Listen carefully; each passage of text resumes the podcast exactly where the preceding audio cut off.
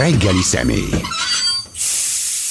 Német András kollégám, a HVG munkatársa van itt, és mondhatom azt, hogy tiszteletbeli klubrádiós, mert lepotyázzuk állandóan azokat a híreket és elemzéseket, amiket ő hoz nekünk, úgyhogy köszönjük a segítségét. És hát megint van most miről beszélünk. Egyrészt az orosz-ukrán háború, és az, hogy mi várható a nagy ukrán ellentámadásban, mely már olyan rég beszélnek. Másrészt meg hát éjszaka úgy fest, hogy az oroszok felrobbantották a Nova, Nova Kahovkai. Kahovkai, köszönöm szépen, Nova Kahovkai vízi erőmű gátját, és ezzel egy rettentő nagy árvizet okoztak, és hát rengeteg gondot, mert ezzel hűtik az atomerőművet, sok tízezer ember életek körült, vagy akár még több közvetlen veszélyben. Ugye játszunk el azzal a gondolattal, hogy nem tudjuk, hogy ki robbantotta föl, bár látom most a New York Times-on, hogy a éppen Ukrajnába tartózkodó brit védelmi miniszter azt mondta, hogy az oroszok, de mindegy, nyilván az oroszok majd azt mondják, hogy, a, hogy az ukránok, hogyha kinek használ, kiférhetett hozzá ki, szóval, hogy, hogy ilyen feltételezésekből és a meglévő információkból mit gondolhatunk, hogy kikövethette ezt el? Jó reggelt, szervusz, mindig örömmel vagyok itt egyébként. E, teljesen egyértelműen tűnik, hogy ez az oroszok, tehát ugye ez a rész, ahol ez a vízi erőműnek ez a gátja van, ez orosz ellenőrzés alatt van, hogyha ezt tüzérségi tűzzel lerombolták volna az ukránok, akkor ez azért jobban látszott volna. Egyrészt ez is valószínűsítő, hogy az oroszok voltak, a másik pedig az, hogy ha ez valakinek most használ, az mindenképpen az orosz fél, tehát egyrészt egyfajta megfélemlítés a polgári lakosság, meg mert ahogy említetted, valóban tízezreknek vagy ezreknek kell elmenekülniük, egész falvak fognak víz alá kerülni elkerülhetetlen módon. A másik pedig az, hogy ugye ez a Nyeper folyón van ez a vízi erőmű, és ott több ö, kis szigetet az ukránok megszálltak, ott, ott vannak ukrán katonák, a vízszint emelkedni fog, valószínűleg ezek a szigetek teljes egészében víz alá kerülnek, tehát az ukrán hadsereg mozgását is megnehezíti, és persze emelkedni fog a vízszint, ami azt jelenti, hogy nem egy kilométeres lesz a Nyeper, hanem másfél kilométer széles, tehát ott gyakorlatilag az átkelést ezzel sikerült megakadályozni, tehát teljesen egyértelmű, hogy ha azt nézzük, hogy kinek az érdeke, akkor itt kilóg egy hatalmas lóláb, és én is biztosak abban, hogy ez az oroszok műve volt, és ez az megint mutatja, hogy mennyire álságos az orosz propaganda, hogy ők csak katonai célpontokat lőnek, tehát ennek el, valóban van katonai értelme, de, de a, a, polgári szem, a polgári lakosság olyan szinten szenved majd ettől, ami azért abszolút nincsen arányban azzal az előnyel, amit az oroszok ebből esetleg húzni tudnak. És a történelem ismétli önmagát, hogy a szovjet hadviseléstől nem, már hogy az orosz hadviselés azért szerintem sok szempontból a szovjet hadviselés, szóval ismétli önmagát 41. augusztus 18-án most nem ilyen okos vagyok, hanem, hanem utána néztünk, amikor a németek már Kiev felé közelítettek, akkor Stalin parancsára az akkor ott lévő ugyanilyen, vagy gondolom hasonló erőművet fölrobbantották, átszakították a gátját, akkor bevallottan is a vörös hadsereg katonái, és ezzel egy baromi terület területet elárasztottak, rengetegen meghaltak, azt mondják, hogy 20 és 100 ezer áldozata lehetett akkor ennek, tehát hogy történt már hasonló, és nyilván ez egy más szituáció azért, de hogy, de hogy van ilyen katonai szempontból felrobbantott erőmű a szovjet hadi, hadi elgondolásokban. Igen, hát ez gyakorlatilag a felperzselt föld technikáját jelzi. Most annyiban több a szerencséje az ott élőknek, hogy ugye 41-ben ez meglepetésként jött az ár, mert senki nem szólt, hogy jön. Most azért van idő felkészülni, tehát ezen a résen dől a víz, de azért viszonylag lassan emelkedik a vízszint, tehát van idő kimenekíteni az embereket. A másik része viszont az, hogy itt házak, emberi életek, sorsok fognak tönkre menni emiatt, és ugye a németeket sem sikerült megállítani akkor, valószínűleg ez az ukránokat sem, hogyha egyébként nem tudnák, tehát ez, ez megint egyfajta elkeseredettségről tesz tanúbizonyságot orosz részről. Egyébként ezt mondja a, a valamelyik ukrán titkos szolgálat vezetője is, hogy felrobbantották a gátot, mármint hogy az oroszok a pánik, azért mert pánikban vannak. Ez, ez biztos, hogy igaz, és ilyenkor eszembe jut az, amit többen mondanak, hogy valószínűleg az aporizsai atomerőmű is alá van aknázva. És én nem azt mondom, hogy az oroszok föl fogják most robbantani az atomerőművet is, de ez egy e, eszement ötlet alá aknázni, vagy aknák, aknával vagy robbanószerrel megrakott terautókat bevinni üzemi területre, és a, a, a kéműholdak által készített fényképek erről tanúskodnak és ez már hónapok óta így van. Tehát amikor az oroszok megszállták az aporizsiai atomerőművet, akkor nem csak tüzérséget és katonákat vittek be, hanem robbanószerrel megrakott teherautókat is. Egyébként most azok a hírek, hogy le is kell állítani a még működő reaktorokat, mert ugyan nem közvetlenül az innen származó vízzel hűtik, de valahogy ez pótolja hát a, a hűtővizet. Igen, igen tehát hogy ez össze vannak ezek a dolgok itt kapcsolva.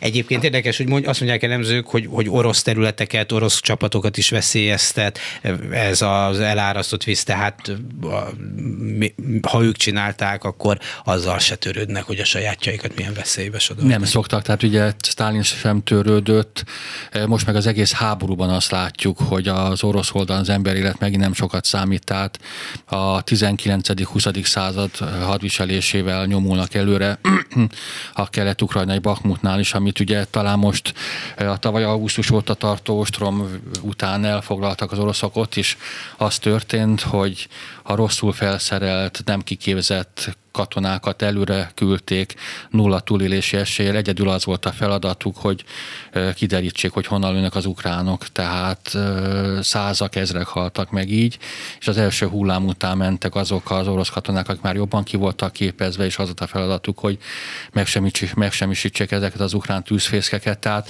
az orosz hadviselése soha nem volt jellemző az, hogy akár a polgári életeket, akár a saját katonának az életét óvta volna. Hát nem véletlen, hogy a más világháborúban is a Szovjetuniónak volt a legnagyobb vesztessége. Hát ezért ezért a németek is rátettek egy erős lapát. Természetesen, de, de, de az, hogy... Elképesztő igen, igen, ők is. Az, igen, de, de az orosz katonai technológia is. Tehát nem tudom, hogy ez igaz, ez volt például állítólag egy szovjet tábornok, aki letolta a saját katonáit, hogy nem harcoltak elég bátran, mert nem volt elég halott. Tehát ez azért mindenképpen mutatja azt, hogy, hogy, hogy meg ugye éltem azért én tíz évet a Szovjetunióban, illetve Oroszországban, és a hétköznapi életben is vagy egészen más egy ember életnek a súlya, értéke, mint, mint egy, egy, ezt most majdnem azt mondom, mint egy rendes társadalomban, de mint egy, egy, nyugati, társadalom. egy, egy nyugati társadalomban.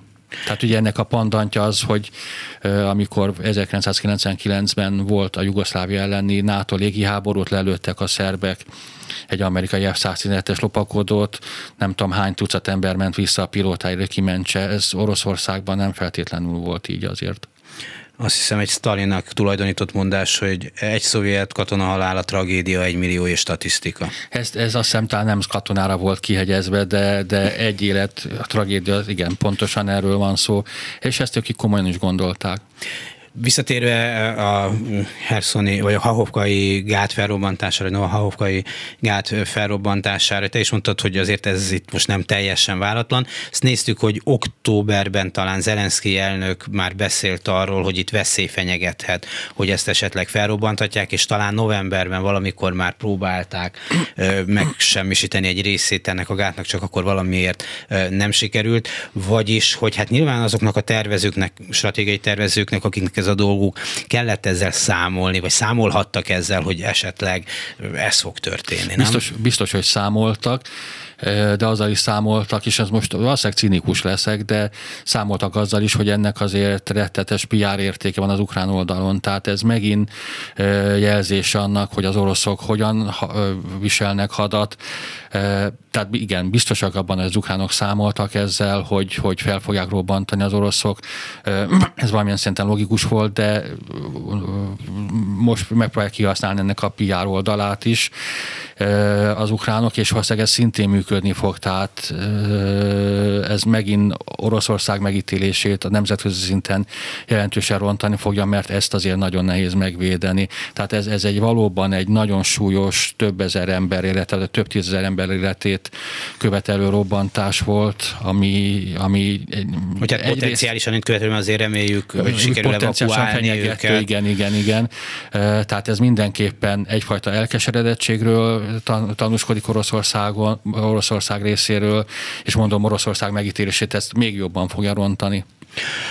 Uh, mindez akkor történik, amikor már hosszú ideje szó van arról, hogy megindulhat valami nagyobb ukrán ellen támadás összefüggnek -e ezek a dolgok ezzel, tehát hogy ezt próbálta, ezzel próbáltak-e az oroszok elejét venni ennek, vagy, vagy csak egy véletlen egybeesés, vagy, vagy, vagy az már elindult az az ellentás, szóval hogy, hogy, hogy, hogy függnek ezek a dolgok össze? Én biztos vagyok benne, és ezt is, hogy említetted, tehát én biztos vagyok benne, az oroszok is figyelik a dolgokat, ez, mindenképpen szerintem ez a robbantás már kapcsolatban áll ezzel a tavaszra ígért, de nyárivá váló ukrán ellenoffenzívával. Több jel van arra, hogy ez megindult. Tehát ugye senki sem arra számított, hogy tapsolnak egyet, és megindul az ukrán hadsereg egy irányban, hanem valamennyi elemző azt mondta, és valószínűleg ez következik be, hogy ilyen apróbb támadásokkal próbálkoznak a, több, a front több vonalán. Ennek több szempontból is van értelme. Az egyik ugye az, hogy megtalálják a gyenge pontot, ahol ha be tudnak törni, akkor át tudják törni az egész védelmet, és ott próbálkozni. A másik pedig az, hogy ugye ez több mint egy ezer kilométer hosszú frontvonal, és viszonylag kevés, tehát nem elégséges számú orosz katona védi. Tehát, hogyha szét tudják húzni a védelmet, akkor a front valamennyi részén nagyobb eséllyel tud támadni Ukrajna. E, harmad rész az is egyértelmű, hogy az oroszok számítanak erre az ellenoffenzívára, e, ezért e, próbálkoznak több helyen egyszerre, hogy én abban sem vagyok biztos, hogy az, uk- az ukránok tudják, hogy hol lesz a fő. Tehát valószínűleg ott lesz a fő, ahol a legnagyobb eredményt tudják elérni. Egyrészt a másik az is fontos még, hogy ugye erről is jönnek hírek, hogy Oroszország területén, Belgorodban is most már szinte hetek óta Igen. folyik egyfajta háború a Putyin ellenes oroszok, akiket ugye azért rendtetően támadnak, támogatnak az ukránok, és vannak ott szerintem ukránok is, lengyelek is, más nemzetiségű katonák is, tehát ez is egy, egy része már ennek az ellenoffenzívának, tehát próbálják széttörni, szét feltörni, széttöredeztetni az orosz védelmet, viszont az mindenképpen megint egy nagyon figyelmeztető jel, hogy Belgrodban ezt meg lehet csinálni. Tehát ugye ez egy olyan terület, ami egy háborús hátország közvetlen az ukrán határ közelében, és hogy ott grasszálnak, fényképezkednek Putyin ellenes orosz katonák, harcjárműveken ülve, szemmel láthatólag, jó hangulatban, ez megint mutatja azt, hogy az orosz hadsereggel valami nagyon nincsen rendben.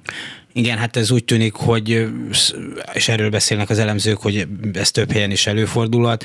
Másrészt, hogy nagyon sok ilyen, nem is tudom, hogy kell, szabotás csapatot építettek volna be belső borosz területekre. Ez, de ez, ez, ez, ez, ebbe, ebbe szerintem, ugye ezt most írják, de hát ebben semmi újdonság nincs szerintem. Tehát ez gyakorlatilag a háború második hónapjától Fehér Oroszországban, Oroszországban egymást követték azért a, a vasutak elleni támadás, támadások, különféle robbantások a megszállt területeken az együttműködő kollaboráns ukrán vagy orosz helyi tisztségviselők tucatjait robbantották föl, tehát igen, ezek a szabotás csoportok, ezek nagyon jól működnek, és arról sem szabad elfeledkezni, hogy pont ez a terület, ahol ezek a háborús események mozajlanak, a második világháború idején, sőt utána is a, a, először a német ellenes, majd a szovjet ellenes partizán mozgalomnak volt a központja, tehát itt a lakosság tudja, hogy, hogy mi ez a partizán háború, az is teljesen egyértelmű, hogy nagyon sok ukrán érzelmű ember van orosz megszállás alatt. Én megkockáztatnám azt, hogy most már talán többen is, mint amennyien orosz érzelműek. Tehát a lakosság támogatását is élvezik ezek a partizánok. Nagyon nehéz ellenük fellépni. Nem véletlen, hogy, hogy, hogy tényleg azért vannak olyan értesülések, hogy nem nagyon mernek már ott a felrobbantott helyi kollaborások helyre belépni újak, mert tudják azt, hogy valószínűleg ez a sors vár rájuk is. Hát ennek ellenére semmi nyoma nincs annak, hogy Oroszország föladná a megszállt területeket sőt azt mondják, hogy egy nagyon komoly védelmi vonalat tudtak elég kiépíteni, tehát se politikai szándék nincs rá se ezek szerint, ezekben a pillanatokban nem látszik, hogy katonai lenne. Abszolút így van. Tényleg a műhold felvételek azt mutatják, hogy vannak, ahol ilyen négy-öt rétegben, vonalban is húzódnak ezek a védelmi erődítmények, viszont vannak ukrán forrás, amelyek azért azt mondják, hogy, hogy kaptak ők nyugatról olyan fegyvereket, amelyekkel ezeket a bunkereket fel tudják törni. Azt is tudom, hogy vannak ezek a gyakorlatilag aknaszedő rakéta töltetek, amelyek kilőnek rette, nagyon sok ilyen akna mentesítő töltetet, tehát meg tudják nyitni az aknamezőket, de ennek ellenére én nem tartozom azok közé, akik úgy vélik, hogy az ukrán ellentámadás százszázalékon sikeres tud lenni. Tehát például az, hogy a krímet katonai erővel visszafoglalják, ezt én nagyon kétségesnek tartom. Azt elfogadhatónak, és valószínűleg tartom, hogy több helyen vissza tudják majd szorítani az oroszokat például, ami nagyon fontos lenne, hogyha ugye Dél-Ukrajnában az oroszok elfoglalták a Oroszország főterülete és a Krím, amit ugye 2014 mm. óta tartott megszállás alatt Oroszország, ezt egy szárazföldi sávot össze elfoglaltak az Azói tenger mentén, ezt szerintem valószínűleg át fogják tudni törni az ukránok, ami egy jelentős eredmény lesz, de meglepne, hogyha a teljes területet fel tudnák szabadítani. Egyrészt szerintem ehhez ö, emberük sincsen elég, talán fegyverük sincsen elég, bár sok fegyvert kaptak. A másik, hogy, hogy szemmel láthatólag az oroszok is tanulnak. Tehát a, a legfontosabb az, hogy ugye amikor 2010 tavaly betörtek Ukrajnában, akkor lenézték az ukrán hadsereget, most már nem, tehát már tudják, hogy az ukrán hadsereg komoly ellenfél.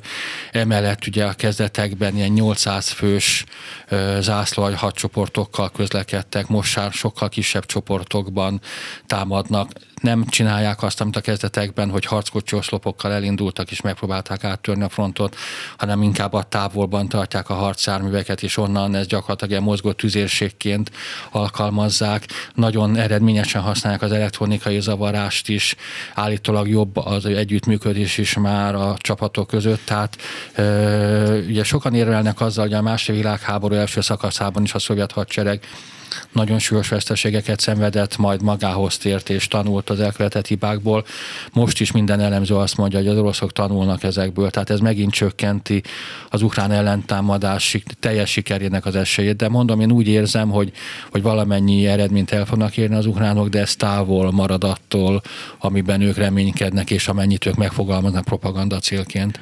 Igen, az, hogy mit mondanak, nyilván ez egy másodlagos kérdés, bár nem lényegtelen, de elérhetnek annyit, hogy van egy olyan pont, amikor azt lehet mondani, vagy azt mondhatják, hogy jó, akkor most itt, hát nem tudom, hogy békét kötünk, fegyverszünetet kötünk, abba hagyjuk ezt, vagy felfüggesztjük legalábbis ezt. De azért nyilván ez valamit mutatni kell. E, igen, teljesen igazad van, és itt jön elő az a kérdés, hogy te aláírnál-e bármit egy olyan partnerrel, aki az előző öt állattalatok aláírt megállapodást, azt gyakorlatilag toalettpapírnak tekinti, és az ukránok azt mondják, hogy ők ezt nem szeretnék még egyszer megtenni. Viszont tény az, hogy ha nem sikerül a teljes felszabadítás, akkor elútól mégiscsak valami tárgyalásra kell fanyalódni. Tehát én, én nagyon régóta, tehát jó, tehát a, a, a, a válság első napjában úgy éreztem, hogy Ukrajna össze fog zuhanni. Tehát ugye ott voltunk a háború első napjaiban. Ketten voltatok legalább Pucsin és te. Igen, igen, igen, igen. igen. E, és tényleg amikor a harmadik nap vár a Kresatyikon, ami meg a Majdan téren, ami Kiev központja, géppisztolyok rob, ropogtak, a szállodánk ott voltál az első volt, napokban, igen. igen. A, a szállodánk tövében is ott a beszivárgó orosz alakulatok harcoltak az ukránokkal. Tudtuk azt, hogy a Hostomeli repülőt teret megszállták az oroszok. Én tényleg attól tartottam, hogy ennyi volt. De nagyon hamar szerencsére kiderült, hogy nem tehát már körülbelül egy-két hét után látszott, hogy a Hostomeli lukat az bezárták az ukránok, ezeket a szabotás csoportokat felszámolták, és na én onnantól fogva meggyőzésem, hogy, hogy ez egy nagyon hosszú válság lesz, tehát lesznek békésebb szakaszok, lesznek durább szakaszok, és az is a meggyőzésem, hogy ez csak valamelyik fél teljes vereségével tud befejeződni, és mielőtt fölteszed a kérdést, hogy meg lehet-e verni Oroszország Oroszországot katonai eszközök, én azt mondom, hogy nem, de az, az mindenképpen egy vereség lehet, hogy gazdasági szinten ezt az orosz, orosz társadalom és az orosz gazdaság nem fogja bírni. Tehát a Szovjetunió sem a frontokon esett szét, hanem a gazdaság omlott össze. Az orosz gazdaságban akármit mond a magyar propaganda és az orosz propaganda, ezek a szankciók éreztetik a hatásukat. Tehát amikor a tavalyihoz képest 30-40 százalékkal kisebbek a szénhidrogén bevételek, az mutat valamit, az is mutat valamit, hogy a gyógyszergyártás, az autóipar, rengeteg ipar összeomlott, ezek a gyárak alig működnek, tehát az orosz, a, a, a külföldi pénzek is elmaradnak, a befektetések elmaradnak. 140 millió emberből minimum egy millió elmenekült az utóbbi egy évben, és ugye ez kevesebb, mint egy százalék, de ez az egy százalék, ez nagy valószínűséggel a legmobilabb, legaktívabb és legfiatalabb réteg, amelyik elmenekült. Tehát ez az orosz társadalom sok sebből vérzik, és ö, én szerintem nem kizárt, hogy évek alatt, de, de ez a gazdaság ez be fog omlani, és eléri azt a színvonalat, amikor képtelen lesz finanszírozni a háborút. Tehát ugye most a, a hivatalos adatok szerint az orosz gazdaság 2022-ben csak 3-4 százalékkal esett össze, de hát az új GDP, de a GDP adatok benne van a hadipar, a hadipart ugye meg, rettesen meglökték, a hadipar ugye nehéz cuccok, sokba kerül, tehát meglökik a GDP-t, ha fejlesztik, de hát ezek a tankok kimennek a frontra, és lehet, hogy két-három nap múlva ezek már egy romhalmaz, tehát ezek megint nem valódi GDP adalékok, az is, az is tény, hogy ö, Oroszország évente korábban az Európai Unióban mintegy 170 milliárd köbméter gáz szállított, most ez ö, lecsökkent jelentős, és majdnem nullára, ö, nem nullára, Már de jelentősen. Igen. Meg van LNG is egyébként, de, de Kína nem tud és nem is akar felvenni ekkora mennyiséget, tehát az oroszoknak legalább 120 milliárd vagy 150 milliárd köbméternyi gáz eladatlanul fogott maradni. Mit fognak tenni ezekkel az előhelyekkel, hogyha bedugózzák őket, akkor általában a szakemberek szerint ez nagyon rosszat tesz annak a mezőnek. Tehát az orosz gazdaság egyszerűen valóban nem úgy működik, mint ahogy működnie kéne. Tehát én maximum arra tippelni, hogy hosszú évek során az orosz gazdaság olyan helyzetbe kerül, nem fogja tudni finanszírozni, vagy pedig olyan drága lesz a finanszírozás, hogy az már társadalmi elégedetlenséget fog szítani, és akkor lehet talán vége a háborúnak. A másik megoldás pedig ugye az, hogy Ukrajna teljes vereséget szenved, és én ebben, ebben nem hiszek viszont. Tehát most annak ellenére, hogy érezhetően csökken a nyugati támogatási szándék, nem feltétlenül a szándék, de a, a lelkesedés csökkenőben van, ez a támogatás ki fog tartani. Tehát annyi pénzt és... Akkor is a másképp alakul az amerikai választás, a francia, a, tehát azért sok ugye, amikor Meloni lett a kormányfő Olaszországban, akkor ugye megrettent a világ, vagy megrettent az Ukrajnát támogató világrész, és aztán Melon is folytatja Ukrajna támogatását. Nagyon keményen egyébként. Igen. Nagyon Én szerintem a, a franciáknál is ha csak nem Löpen asszony, ami, ami, ami kérdésesé teszi a dolgot. Az USA-ban mondjuk Trump győzne, az, az egy nagyon rossz hír lenne, de hogyha mondjuk DeSantis, aki szintén ugye republikánus és indul az elnök jelöltségél, ott már azért nem vagyok abban biztos, hogy, hogy, hogy teljesen leállna Ukrajna támogatásában, már csak azért sem, mert a republikánusok között jelenleg is nagyon sokan vannak, akik tartanak Oroszországtól, és meg akarják fékezni Oroszországot. Tehát amikor elfogadja a két ház ezeket a Ukrajnának szóló segélyeket, azért a republikánusok is jelentős részt mögött vannak.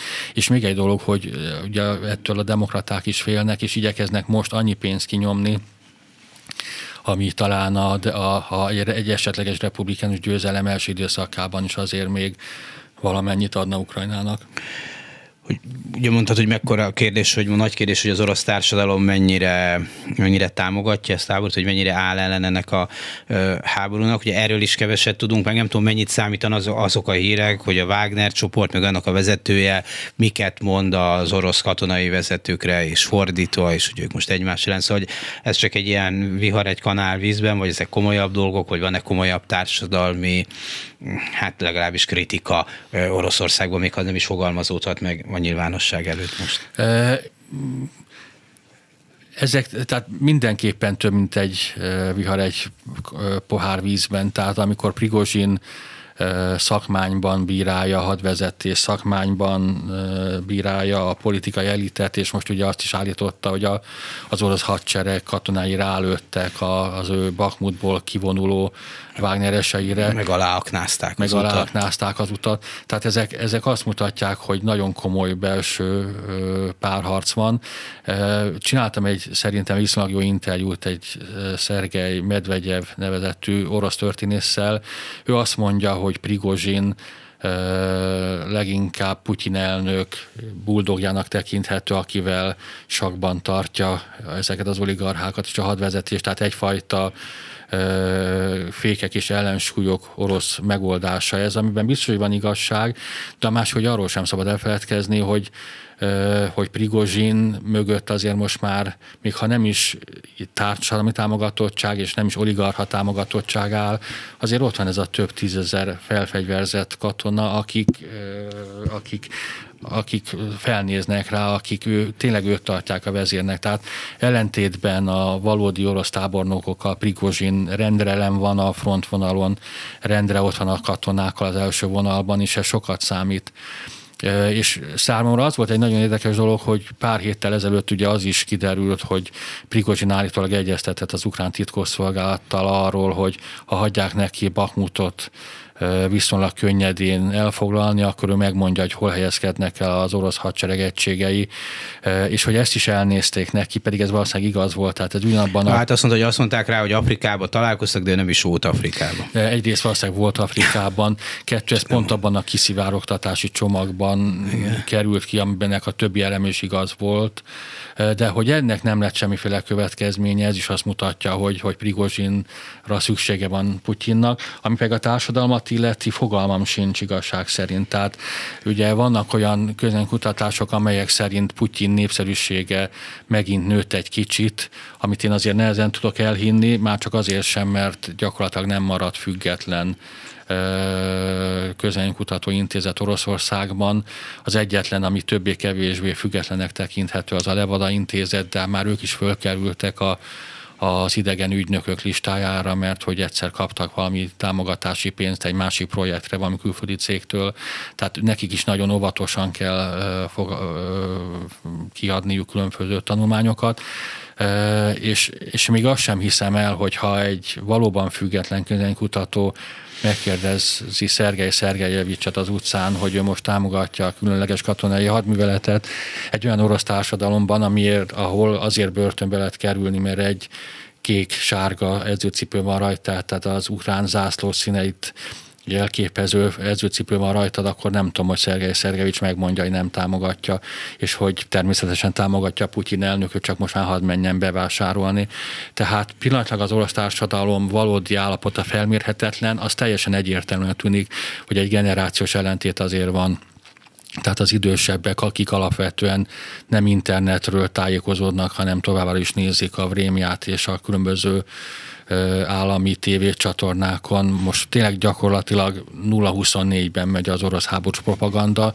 Ők valószínűleg elhiszik, hogy Ukrajnában csak nácik vannak, és hogy hogy a nyugat-európai államok is most már mind benácultak, míg a, a fiatalabbak azok azért nagyjából sejtik, hogy mi történik, de az szintén nagyon igaz, hogy 2014-ben, amikor tényleg puskalövés nélkül elfoglalták az oroszok a Krímfélszigetet, az nagyon népszerű volt, tehát az még ugye most a, a világ által tenyéren hordott Navalnyi, ugye a legismertebb orosz ellenzéki, Igen. ő is tapsikolt, hogy milyen jó, hogy elfoglaltuk a Krímet, tehát valóban az orosz társadalomban benne van ez a birodalmi tudat, és nagyon szeretnek ők újabb területeket el, vagy régebbi területeket visszafoglalni az, hogy a nép mit gondol, nyilván nem lényegtelen, de az a politikai elit, amelyik Putyin körül van, mert azért a, se az orosz, se a szovjet történelemben nem ritkasság, hogy egymás közt, bár mondjuk tudom, hogy a római birodalom története is ilyen volt, tehát még ez csak nem is lehet, de ez a birodalmi, Igen. birodalmi jellegzetesség is, hogy hát időnként egymás közt egy-egy bérgyilkossággal, vagy politikai gyilkossággal, vagy ezzel azzal elintézték a, a vitás kérdéseket. Szóval, hogy Putyin helyzete mennyire biztos ebben a politikai elitben. Szerintem sokkal kevésbé biztos, tehát most először derült ki az, hogy a főnök úr tévedett, tehát azért 1900, 1999-től van ugye hatalmon, és azóta azért általában sikerültek a dolgok. Tehát egyrészt az orosz gazdaságot felhozta, nem ő hozta föl, hanem a magas olajár, de ezt az, az orosz állampolgárok valóban Putyinak tudják be. Tehát én 2003-2008 között éltem ott tudósítóként, tényleg évről évre jobban éltek az oroszok, fantasztikus kínálat volt, gazdagság, és nem csak Moszkva. Moszkvában és Szentpéterváron, hanem amikor elmentem nagyobb vidéki városokban, Lipeckben, Irkutskban, ott is jobban éltek az emberek, mondjuk a falvakban, falvakban már nem. Tehát furcsa módon ez a gazdagodás, ez a, a több százezernél nagyobb népességgel rendelkező városokat érintette elsősorban, a falvakban nem. Tehát ugye gazdaság mindenképpen jobban éltek, 2008-ban megverték a grúzokat, 2000-ben a második csecsen háborúban visszafoglalták Csecsenföldet, tehát Putyin verbálisan legalábbis megint világhatalomá tette Oroszországot, és ugye megkérdőjelezhetetlen volt a, a, az ő sikeressége, zsenialitása, most viszont tényleg tévedett, tehát ő elhitte vagy a saját propagandáját, hogy három nap alatt ő leveri Ukrajnát, e, és ez, ez mindenképpen megrendült, emiatt a hatalma, szintén többen mondják azt történészek, politológusok, hogy nagyon sokan Putyin környezetében ellenezték ezt a háborút, e, mert ők úgy gondolták, hogy ez nem lesz olyan sima, az, az is teljesen egyértelmű, hogy a, a Putyin mellé állt, vagy kényszerből őt támogató oligarchák közül is nagyon sokaknak ez, nagyon sokat ártott ez a háború, tehát fölkerültek szankciós listákra, nem fektethetnek be itt súlyos dollár és eurómilliárdokról van szó. Beszélve jó kis jaktokról, amelyek hát a, igen, igen, igen. szó szerint. Tehát mindenképpen van egyfajta növekvő elégedetlenség Putyinnal szemben. A másik oldalon pedig az is egyértelműnek tűnik, hogy Putyin teljesen elszigetelődött fizikai értelemben, tehát ő félrettente mindenféle betegségtől, még mindig, vagy legalábbis egészen a közelmúltig csak karanténon keresztül lehetett hozzá bejutni, tehát az emberi kapcsolatai is beszűkültek. Tehát én azt mondanám, hogy korán sem annyira stabil már Putyin helyzete, mint három évvel ezelőtt volt, és itt felmerül a kérdés, hogy hogyha találnak egy bérgyilkos, vagy találnak egy gomba specialista szakácsot, hogy mi lesz azután. Tehát az egy nagyon nagy veszélyű Oroszország káoszba süllyedt. Tehát azt tudjuk, hogy milyen volt Oroszország a Szovjetunió szétesése után. De Stalin után mégsem esett szét, hanem a Khrushchev időkkel egy viszonylag normális, normalizálódás Igen. kezdődött. Tehát mindenre van példa. De, de, de azért szállnék vitába veled, mert ha akkor éppen egyetlen egy háborút sem veszített el a Szovjetunió, tehát 53-ban Igen. azért egy, egy győztes hatalom volt felszálló évben, viszont hogyha megnézzük Oroszországban, mikor voltak a forradalmak, tehát 905, az nem véletlen a, a japán, japán háború után, igen. 17 első világháború, mikor esett szét a Szovjetunió, hogy Afganisztán után. Tehát én, én azért van egy olyan érzésem, hogy a különböző katonai vereségek után nem természet, nem, nem egy haláleseti váltás következik be, hanem egyfajta felfordulás, ami két forradalom, meg egy Szovjetunió szétesése utáni válság. Tehát az is biztos, hogy ha, most váltásra kerülne sorak lemben, nagyon sok ellenérdekel társaság van, tehát ugye alakulnak, már nem csak a Wagner zsoldos hadsereg létezik, hanem most már a Gazpromnak is van saját, talán két-három magánhadserege is, állítólag a Rosnyefnek is készül a sajátja, különböző oligarchák is készítenek ilyen kis magánhadseregeket. Én szerintem ezek a magánhadseregek legkevésbé Ukrajnába készülnek, hanem talán pont arra készülnek, hogy egy ilyen interregnumban, ha nekem 500 katonám van, neked csak 400, akkor onnantól én leszek a főnök. Tehát vannak jeleli annak, hogy egyrészt ez a társadalom készül a Putyin utáni időszakra, és arra is, annak is vannak jelei, hogy ez nem lesz felfordulás nélküli. Tehát csak az, az merül fel nem kérdésként, hogy ha elfogy a pénz, és fogyóban van a pénz, ugye, akkor mi lesz az Észak-Kaukázussal, ahol teljesen egyértelműen a helyi kiskirályok, lásd Ramzan Kadyrov csecsen elnök, aki 30 évvel ezelőtt még az oroszok ellen harcolt, most viszont Putyin legjobb barátja. Azért van ez, mert dől a központi pénz Csecsenföldre. Hogyha ez a pénz elapad, akkor szerintem megint kialakul egyfajta függetlenségi mozgalom, és finom voltam, és nem csak Csecsenföldön, hanem Ingusföldön, Dagestánban is. Tehát megint eh, kialakul egyfajta válság az Észak-Kaukázusban, amit a különböző szélsőséges iszlamista csoportok kiválóan ki tudtak használni az 1990-es években. Tehát itt nagyon sok olyan fejlemény lehet még, nem beszélve a 6000 atomtöltetről, nem beszélve az, az atomtárolók, az atomerőművek lévő hulladékokról, amit ugye szintén lehet piszkos bombákra használni. Tehát a világnak nagyon érdeke lenne az, hogy Oroszországban egy, egy általad említett Stalin halála utáni csendes váltás menjen végbe, de nem vagyok benne biztos, hogy ez így fog bekövetkezni. Hát igen, meg attól még, még, még messze vagyunk. Egyébként azt néztem, hogy a háromnapos háború olyan 468. napjában igen. vagyunk, hogyha minden igaz ennek a háborúnak. Hát most lehet, hogy Belarusban kiderül, hogy hogy néz ki egy, egy diktátorváltás, mert vannak arról hírek, hogy az idős Lukasenko kicsit gyengélkedne, bár aztán azt is mondták, mert szinte meg is van halva, aztán megjelent a nyilvánosság előtt végül is nem annyira vészes állapotban, tehát Csernyenkóhoz képest egészen, egészen össze volt kalapálva. Na mindegy, de hát ugye itt azért most egy új ideje mennek a találgatások, hogy, hogy vagy magától, vagy egy kis putyini rásegítéssel, de súlyos egészségügyi probléma vannak, hogy a fiából akarnának pótdiktátort csinálni, tehát ezek azért Észak-Korea kivételével nem nagyon szoktak rendben menni. Igen, tehát az biztos, hogy az egészségi állapota nem jó, tehát pár évvel ezelőtt már volt egy sztrókja, amit nem tett ki a, a közleményre, de, de ez közismert volt, az mindenképpen árulkodó jel, hogy a május 9-i moszkvai parádén nem vett részt a díszebéden, hanem gyorsan hazament, majd.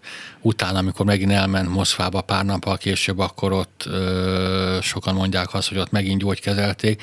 Tehát ez mindenképpen szerintem napi renden van, ö, és az a fő problémája valószínűleg Oroszországnak, hogy nem tudja, hogy kitültessen a helyére tehát ugye 2020-ban Lukasenka elcsalt már egy választást, akkor nagyon komoly ellenzéki tüntetések eh, robbantak ki, és akkor eh, az volt a vélekedés, hogy Oroszország keresi azt az embert, akit majd meg tud tenni Lukasenko után, eh, aki egy valóban egy fiatalabb ember, viszont ugyanúgy Oroszország által befolyásolható.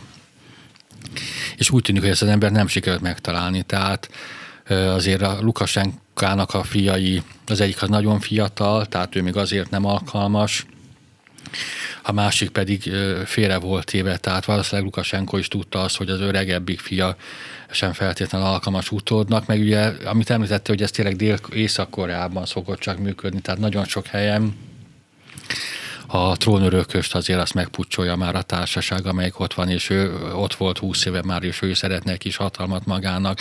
Tehát az biztos, hogy Belarus stabilitása is veszélybe fog kerülni, az a fajta stabilitás, hogy kitart Oroszország mellett. Tehát, hát ugye... nagyon ellenállni valószínűleg nem fog azért neki, mert hogyha ott valami történik, akkor saját magával lesz az ország elfoglalva.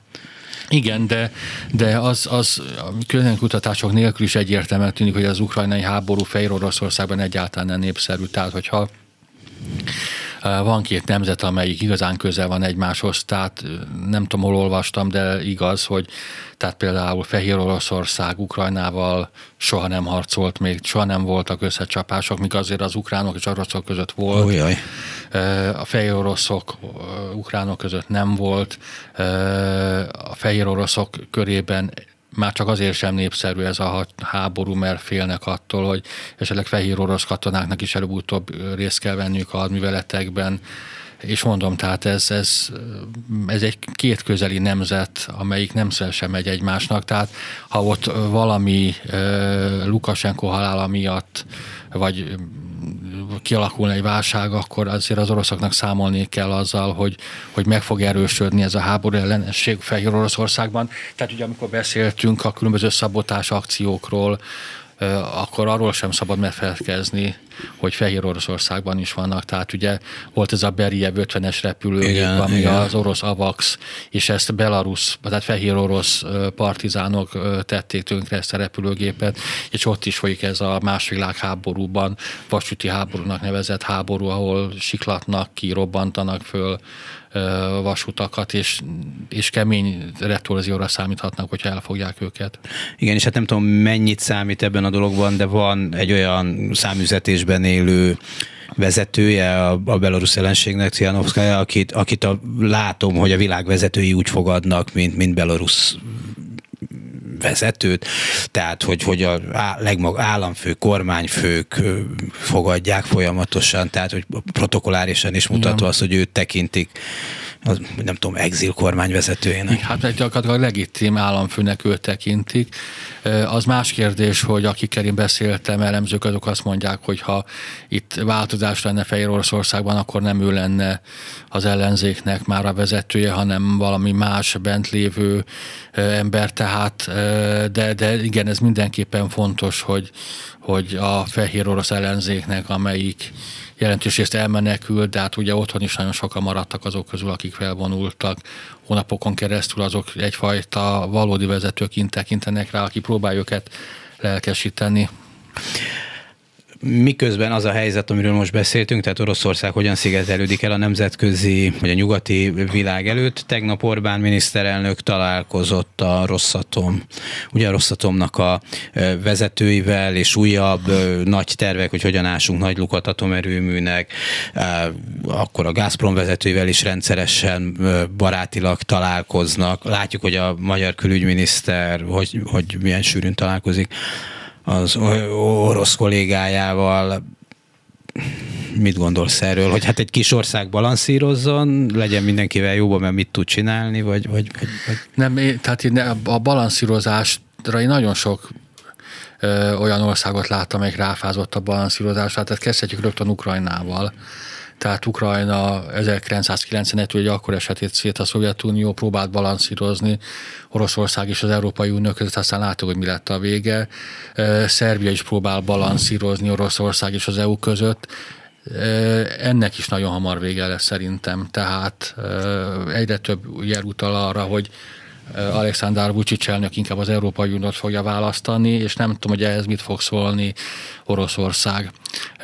Tehát az, az természetesen jó, hogyha egy kis ország igyekszik jobban lenni a környezetével. Én soha nem mondtam azt, hogy Oroszországgal össze kell veszni, különösen addig nem mondtam ezt, ameddig nem követte el ezt az agressziót, de nekünk azért mégis van egy szövetségi rendszerünk, van egy értékrendünk, és ezt az értékrendet, még ha Orbán Viktor nem is ezt mondja, vagy pont az ellenkezőjét mondja, azért az Európai Unió és az Egyesült Államok képviseli, e, és azért, ha megnézzük, hogy a magyar politikai elit, és most az elitet idézőjelbe tettem, hova járatja gyermekeit iskolába, e, e, tehát keveset látok Moszkvában tehát mindenki a rothadó nyugatra és a rothadó Egyesült Államok küldi a gyermekét, oda jár bevásárolni, tehát nem a gumban szoktam velük találkozni. Pedig állítólag ott is jó. Már most már lehet, hogy nem annyira jó. A, a gum fantasztikusan meg, Most már nem a, nem a Lenin kép, a melltartó és a résztrombita képezi a kínálatot. és a halkonzerv. Ja, és a halkonzerv, igen. Tehát ők is tudják, hogy nem mondanak igazat. Tehát amikor egy persze, szövet... hogy tudják. Hát ez... Persze, tehát amikor ez a szövetségi rendszer egy olyan országot támogat, amelyet Oroszország ok nélkül, agresszív módon, durva nélkül területszerzési célal megtámadott, ott nincs tehát nem lehet balanszírozni egy ilyen agresszor és, a, és az áldozata között, még akkor sem, hogyha Ukrajna valóban követett el hibát, tehát én mindig is hangsúlyoztam, hogy a 2017-es oktatási törvény ez egy teljesen fölösleges és ártalmas dolog volt. Én mindig azt mondom, hogy ha egy valaki egy államnemzet államnyelvet erőltetni akar, akkor azt erőltesse úgy, hogy vonzóvá tesz azt, azt a nyelvet, jó filmek, jó könyvek, jó állások, nem az, hogy próbálom lenyomni a másik torkán. De ezek is megvoltak egyébként szerintem, tehát magyar nyelvű felsőoktatásból nagy karriert Ukrajnában nem lehetett már nagyon rég csinálni. Nem, de... Mondjuk de... a Szovjetunió idején se lehetett valószínűleg, e... könnyen legalábbis. Igen, igen, igen de természetesen, de, de tehát visszatérve arra, most nem, tehát nem, tehát valamikor lehet balanszírozni, most ez nem a balanszírozás időszak, és ráadásul mi nem is balanszírozunk, no. tehát hanem gyakorlatilag inkább Oroszország pártjára állunk, amennyire jó, csak lehet. Neked van egy ilyen jó indulatú feltételezésed, hogy a Ukrajnában megmaradt amúgy sajnos egy meglehetősen kis létszámú magyar kisebbség melletti kiállás miatt ilyen a nem, magyar politika, nem. vagy legalábbis mint ez így hangzott volna, én meg azt gondolom, nem. hogy ennél sokkal cinikusabb nem, okokból nem. legfeljebb ezt én, én csak azt mondtam azt, hogy, hogy Ukrajna is követett el hibákat. Természetesen nem erről van szó, tehát én nekem sokkal rosszabb ö, elképzeléseim vannak, hogy miért támogatjuk mi Oroszországot. Én attól tartok, és ezt kiváló történészünk Ezbiro Zoltán úgy fogalmazta meg, hogy elvesztette Magyarország a külpolitikai önállóságát, de ezt sokkal elegánsabban fogalmazta meg. Tehát olyan érzésem van, mintha Oroszország jelentősen tudná befolyásolni Magyarország külpolitikáját. Én attól tartok, hogy Oroszországban valamit tudnak erről a rendszernek a vezetőiről, és ezt ők felhasználják. Tehát ezt... Én lehet, hogy valamit tudok, hogy mi ez a tudás. Pénz. Igen. Hogy hát meg, most lehet, hogy van valamivel zsarolni is lehet, bár ezt egyre nehezebben tudom elképzelni, hogy mi lehet, amit így Én jönnek. inkább erre gondolok, tehát most onnan már pénz nem jön. Hát, de, de mondjuk a gázüzleten csak azt mondják, hogy fiú, csak az egy százalékát osztjuk szét és akkor nem mondtam egy nagyon sokat, és azért az már 100 millió dollárokban. Igen, csak eh, közben ez Vagy a társaság millió. már azért megszedte magát, tehát ez most nem az első egy millió forintokról beszélünk. Az biztos. E, és De állítólag, akinek megvan az első második, az szereti a 25 Abszolút, tehát, igen. Tehát ugye e, én hiszek ebben a zsarolás teóriában, tehát amikor 2008-ban Orbán Viktor ellenzékiként elítélte Oroszország grúziai háborúját, ott voltam a Bukarest budapesti NATO csúcson, amikor az európai államok, inkluzíve Magyarországot is azt mondták, hogy nem kell erőltetni Ukrajna NATO felvételét, akkor a szintén ellenzékben lévő Orbán Viktor azt mondta, hogy de igenis Ukrajna legyen NATO tag, majd 2009-ben miután látogatást tett Szentpéterváron az Egységes Oroszország konferenciáján szintén ellenzékiként és találkozott Vladimir Putyinnal, hat hónap alatt 180 fokkal változtatta meg az álláspontját. Tehát az az ember, aki azt mondja, hogy keletről még nem jött semmi jó, az most ki sem fér onnan igen.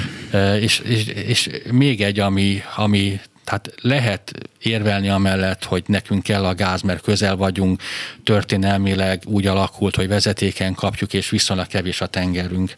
Tehát lehet ezzel érvelni, hogy nekünk ez kell, de Kirill Pátriárka szankciós listáról való nem lehet érvelni, nem lehet érvelni a többi oligarha szankciós listáról való levétel mellett, nem lehet érvelni amellett, hogy miért utasítunk el mindenféle vagy majdnem minden közös közleményt, vagy közös nyilatkozatot, ami Oroszországot elítélni. Például nem fogadtuk el Magyarország, pontosabban Magyarország nem fogadta el Alexei Navalnyi bebörtönzésének körülményeit elítélő nyilatkozatot. Ezek mellett nem lehet érvelni, hogy ez, ez miért nemzeti érdek. Jó, nem tudok érvelni mellettem, nem is akarok, de látjuk, hogy vannak ilyenek, hogy a, a, a családon belüli erőszakot elítélő isztambuli egyezményt sem fogadják hát el. Mert őt meg Erdogant szeretjük. Meg, Igen, meg ugye... sok, sok érdek. De, de, de, az, de az nem Erdogánról szól, azt hiszem az azért isztambuli, mert éppen ott írták alá, tehát hogy nincs sok köze talán Erdogánhoz. Ebben betesen igazad van, viszont ugye hát a családi ért, értékek is, ugye. Ahol verhetjük a házastársunkat és Abszolút, igen, igen, és, és hogy, hogy Oroszországban is mennyire hazug dolog ez egyébként. Tehát ugye a Szovjetunió a kommunista ideológiával próbált érvelni, a Putyinék pedig a tradicionális családi, ugyanúgy, mint ahogy a mi főnök urunk is, ez a család, kereszténység, és hogy elképzelem ezt Putyint, mint KGB és tisztelt Dresdában, hogy, hogy mennyire volt keresztény, mennyire volt, tehát meg, hát, megdöbbentő, hogy... Egy-két komoly párfordulást igen. El, el kellett, át kellett néznünk. Még gyorsan megnézem, hogy vette valami új hír, azt mondja, hogy de hát itt csak most már összefoglalják mindazt, amit a, a Nova, a Nova Kahovkai, és lassan megtanultam kimondani, gátrobbantásról mondanak, azt hiszem, hogy új új, új hírek nincsenek a nemzetközi sajtóban egyelőre. Köszönöm szépen Német Andrásnak, a HVG újságírójának, és most már mondhatom a mi tiszteletbeli kollégánknak, klubrádiós kollégánknak, hogy elmondta mindezt. Önöknek pedig köszönöm szépen az egész reggeli figyelmet. A mai műsor elkészítésében munkatársaim voltak Král Kevin, Lantai Miklós, Simon Erika és ma reggel itt a stúdióban a szerkesztő Herskovics Eszter, Disi Jánost hallották. A viszon hallásra.